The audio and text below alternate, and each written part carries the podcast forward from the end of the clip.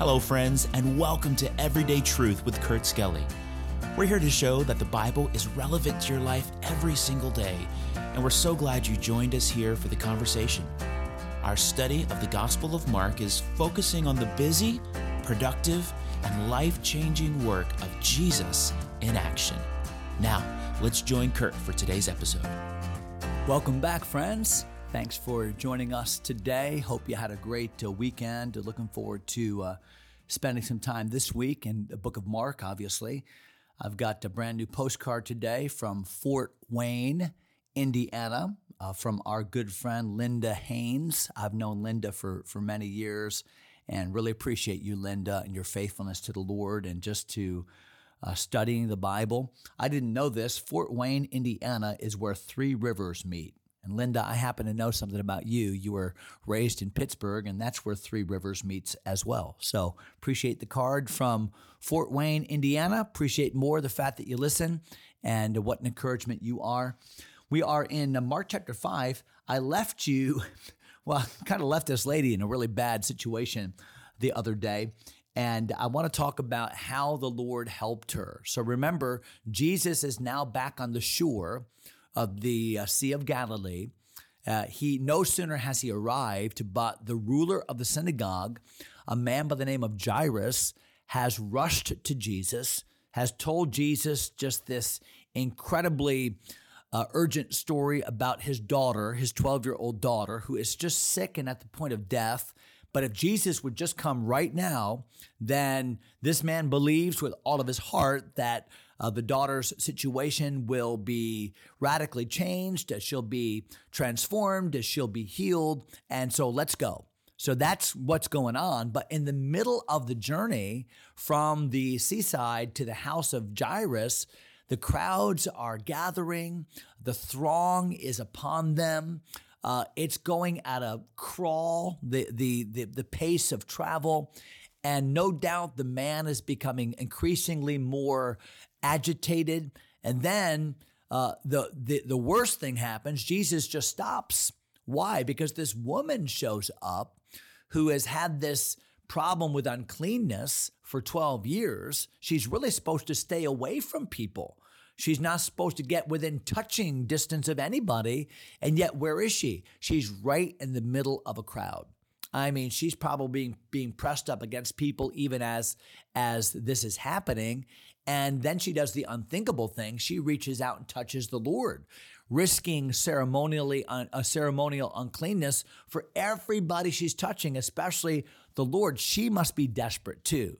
So really what what do we find? We find two desperate people. We find the desperation of this man for his daughter, and we find this desperation of this woman for this 12-year issue uh, that she's been dealing with. Look if you would at verse number 27. So Mark 5 and verse number 27.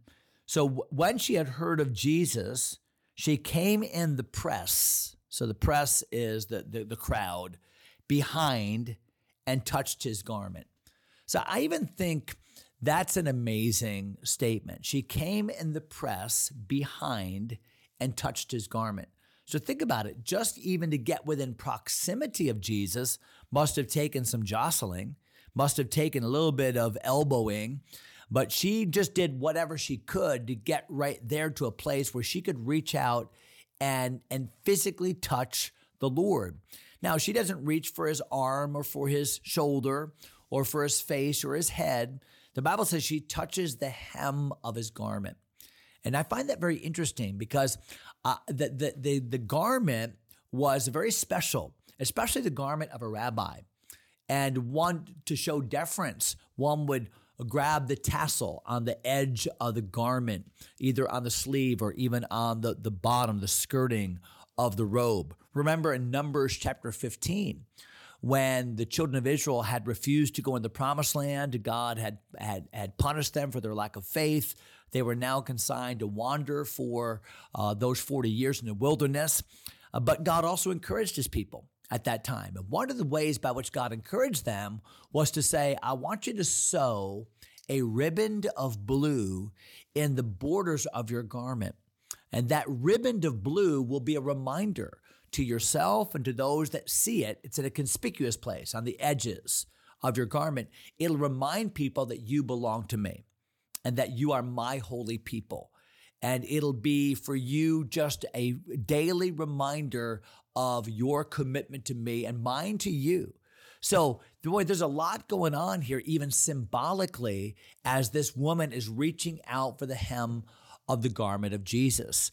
Uh, I think about the story of David when David cut off that little hem of Saul's garment. And perhaps the tassel itself was representative of Saul's kingly authority, almost to say that David, uh, by implication, was saying, I could have taken your. I could have taken your life. I could have wrested away from you your position, but I did not. I did not lay my hand on the Lord's anointed. So I think there's a lot going on here. But the point is, this woman is expressing faith. That's the point, and that's the point that Jesus is going to make. She's desperate. She's gone to every doctor. She's gone to every specialist. She has gone to every clinic. She spent every dollar or every shekel, I should say. And now she is just ready to go to the Lord and cast it all upon Him. And watch what happens in verse number 28. Uh, here was her rationale, for she said, If I may touch but his clothes, I shall be whole.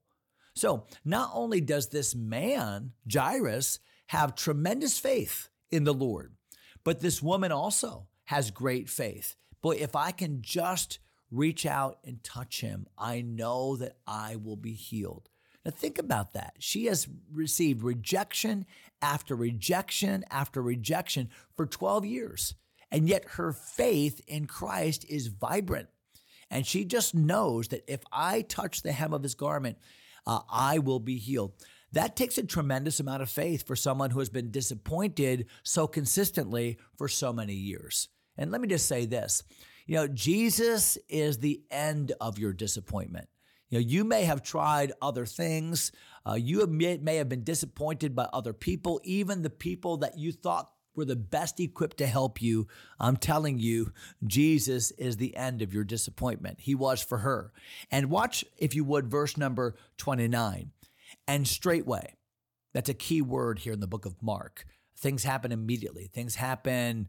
Uh, it's a book of action, is it not? And straightway, the fountain of her blood was dried up. This problem she had, this bleeding problem, this persistent bleeding problem that caused this uncleanness that was so chronic for the, all these many years, immediately it stopped.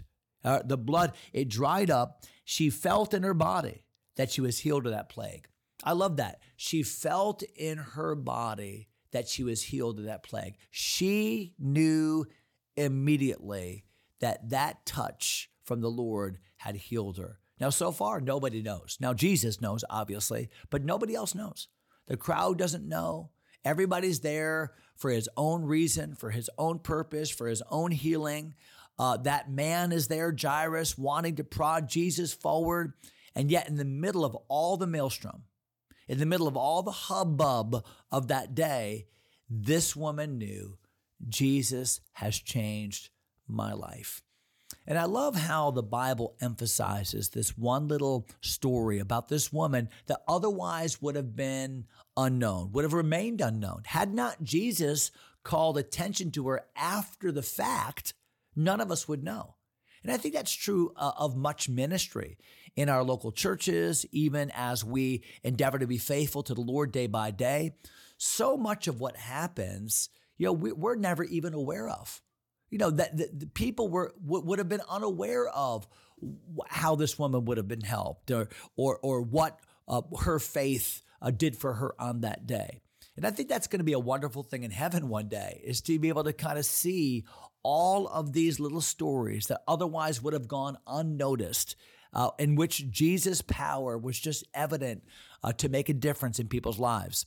But we do know about this story because God has chosen to include it in His holy word. And watch uh, how that unfolds here in verse number 30. And Jesus, the Bible says, immediately knowing in himself that virtue had gone out of him, turned him about in the press and said, Who touched my clothes? Now, please understand that Jesus never asks a question that he doesn't already know the answer to. Uh, this wasn't a matter of Jesus didn't really know. It's kind of like when Jesus asked Peter, Do you love me? It wasn't like Peter, Jesus was waiting to find out, you know, do, does he really love me? I want to know. Even Peter said, Lord, you know all things. You know I love you. Uh, when God was in the Garden of Eden and said, Adam, where are you? It wasn't that God didn't know where he was. God doesn't ask us questions for his benefit, he asks us questions for our benefit. And here was an opportunity for Jesus to say, Hey, virtue has gone out of me, healing has taken place. Something real has happened here spiritually, it was miraculously, supernaturally. And who is it? Who is it? Who is it? It's kind of like a pastor on a Wednesday night or maybe sometimes on a Sunday night saying, Hey, listen, who here, who here has a testimony? Who here has a testimony? You know who you are. And she knew who she was. Look at verse uh, number 31. And his disciples said unto him, Thou seest the multitude thronging thee, and sayest thou, Who touched me?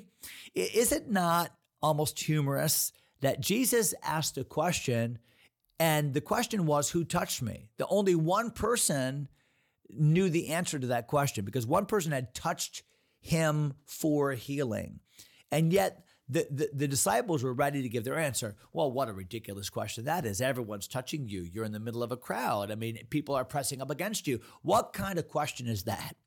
Now, you would think by now they would know not to challenge the questions of Jesus. You would think by now they would understand that Jesus has a deeper purpose anytime he asks a question. But uh, they're still learning, aren't they? Just like you and I are still learning.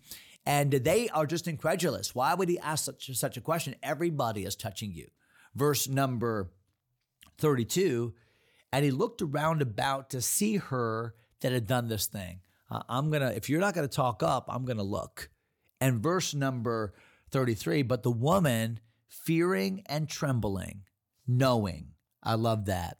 She was fearing and trembling, knowing what was done in her. She couldn't deny the changed life. She couldn't deny what had legitimately taken place in her. She couldn't keep silent. She was f- afraid. She was trembling. This was not in character for her in a big crowd to say something, but she could not deny the fact that this was Jesus asking her, Who touched me? And so she came, didn't she? Look at verse number 33. And knowing what was done, she came, she fell down before him and told him all the truth. So, the Bible has already told us a bit about what she's gone through and how she has spent her money and the doctors that couldn't help her and the 12 years that this is taken. So, when the Bible says that she told him all the truth, this is what she's saying. She's telling her story. She's giving her testimony. She's setting that stage. So I, don't know how long that took to tell Jesus all the truth, but it took some time. And whatever time this testimony is taking, it's time taken away from the, the man Jairus, who desperately wants Jesus to get moving again. My daughter's sick and time is of the essence, and we don't have time for this. And she's already been helped. We can hear this testimony later on. Let's go. And yet, Jesus doesn't seem to have an ounce of hurry in him. It's almost like the message that Jesus received sometime later in Perea when the message came from Martha and Mary hey, you've got to come. My brother, he's sick. You got to come right now. And remember, unhurried, Jesus delayed and didn't go. Matter of fact, he went after Lazarus had already died. And the disciples said, Why are we going now? It's too late. But how many of us have learned, even though it seems like Jesus is tardy and it seems like things aren't on time, Jesus is never late. He's never in a hurry. And we're finding that right here, aren't we? Real quickly, and we're already out of time. I can't believe how quickly time's going. Verse number 34 And he said unto her, Daughter, thy faith hath made thee whole. Go in peace and be whole of thy plague. And Jesus told her what she already knew, but I think there's much more at play here. It's not just go, thy faith hath made thee whole. I think the connecting point here is your faith in me is valid. I think there's more than just physical healing here. I think the whole reason for calling her, hearing her story, giving her this attention is to show her that her faith in, her trust in Jesus was valid and she could trust him. He was whom he claimed to be. I believe, and I don't know that I could make a definitive case about this, but I believe that this uh, was her salvation experience as well. What a great story. And it's a story that has been repeated millions of times because you have a testimony, and so do I. And what's the same about your testimony and mine is Jesus made the difference. Now, what about this man who wanted Jesus to hurry up? Well, we're going to have to wait until tomorrow to talk about what happened with him. So I hope you'll join us. Thanks for joining us today. Looking forward to yet another episode. Uh, God bless you, my friends. Thanks for taking time to listen. If you enjoy Everyday Truth, go ahead and subscribe to the podcast or share it with a friend. Until next time, God bless.